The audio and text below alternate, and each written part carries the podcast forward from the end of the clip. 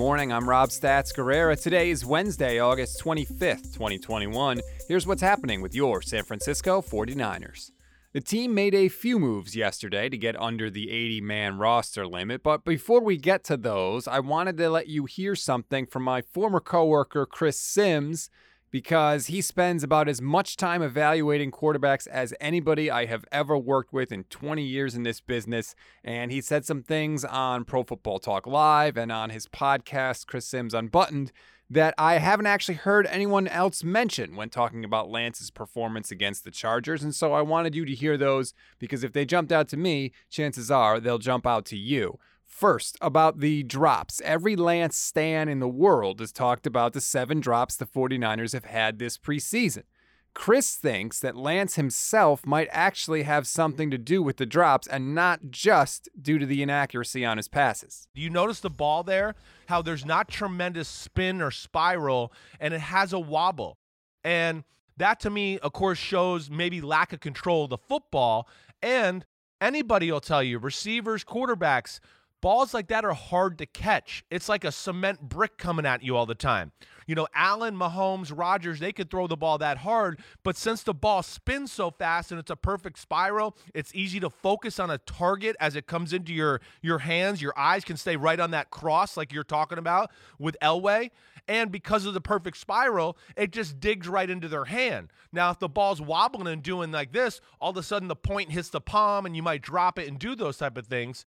And that's just, again, where I'd like to see Lance clean it up a little bit and become a little more efficient. That's something I've never noticed before, but now I'm going to be keeping a close eye on every time I see Lance throw the ball going forward.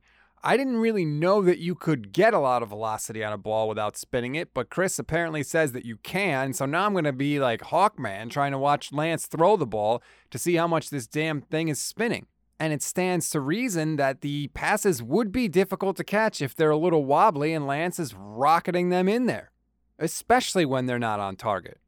The other thing Chris brought to my attention was a super tough stretch from Sunday that occurred over multiple possessions that sort of made him think that maybe Kyle Shanahan shouldn't start Trey Lance right out of the gate. He went through a stretch there where I just want to I want to explain this to everybody. He had the third down drop. Okay. Next drive, he got a completion or two, but then he throws the interception, all right, on the third down. The very next pass of the next series, he throws a tight end out route. He threw it right into the chest of the defender. He dropped the interception. So he has that. Now, his very next throw after that was nobody's open.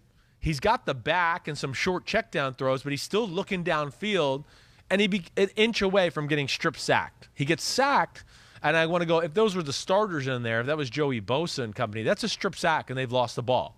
And now we've gone, missed an open receiver on third down, intercepted on third down, you know, you know, interception could have been interception, and here a fumble. That's where you're going to get in the Shanahan. Whoa, you're not in my trust tree. Mm-hmm. Like no matter how much I like you, and I want want you to be the starter and everything like that. I, if we turn the ball over, right, I don't care how good we are as a team or how talented you are, it's going to be hard for us to win football games. Now, to be fair, everything Chris said there is true. That was a tough stretch. And Simms himself did say later in the show that Trey did bounce back after that point. But it all still goes back to what I've been saying all along.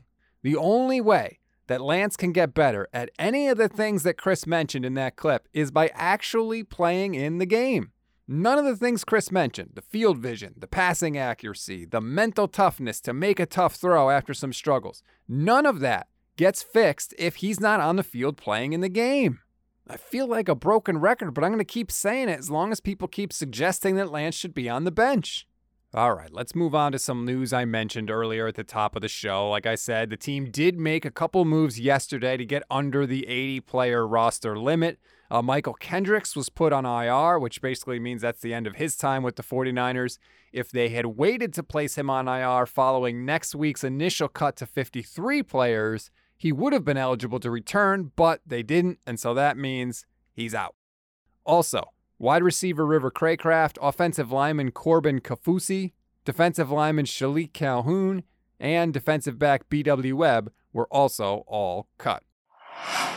We always give you something to read, something to watch, and something you might have missed. Something to read on this Wednesday. I saw a very cool tweet from Max Robluski, who does stats and analysis for Cover One Sports, and he had a chart of the average starting field position for each team last year, along with where each team's average drive ended. It's pretty illuminating, and uh, I can't help but look at that chart and think that Brandon Aiyuk has to be returning punts. If you look at that chart and think that that stuff doesn't matter, you're crazy. I will make sure I tweet out a picture of it from the Niners Nation podcast handle at NN Podcasts so you can see what I'm talking about. Something to watch the 49ers are back on the field today after yesterday's day off, and I want to see how much Trey Lance gets with the first team offense. Shanahan was very complimentary of him after the game, and I just want to see if that carries over to the practice field. Something you might have missed a panel of Hall of Fame selectors met virtually yesterday to make their selections for the senior finalist and coach finalist for the Pro Football Hall of Fame class of 2022. The senior finalist is former Raiders wide receiver Cliff Branch, and the senior coach finalist is Dick Vermeil, who coached for 15 years and won a Super Bowl with the Rams. And I just want to point out a tweet from Matt Maiocco talking about this. He said, quote, George Seifert should be in the Hall of Fame, period. He had a 114 and 62 record as a head coach and was 10 and 5 in the postseason with two Super Bowl titles. And as Dwight Hicks pointed out on 49ers Talk, Seifert was as much of a genius on defense as Bill Walsh was on offense. That's going to do it for today's Stats and Eggs. Please rate, review, and follow the Niners Nation Podcast Network. Please, please, please give us a five star rating. We like shiny things, they help a lot. I'm Rob Stats Guerrera. Enjoy your Wednesday, everybody. We'll talk tomorrow.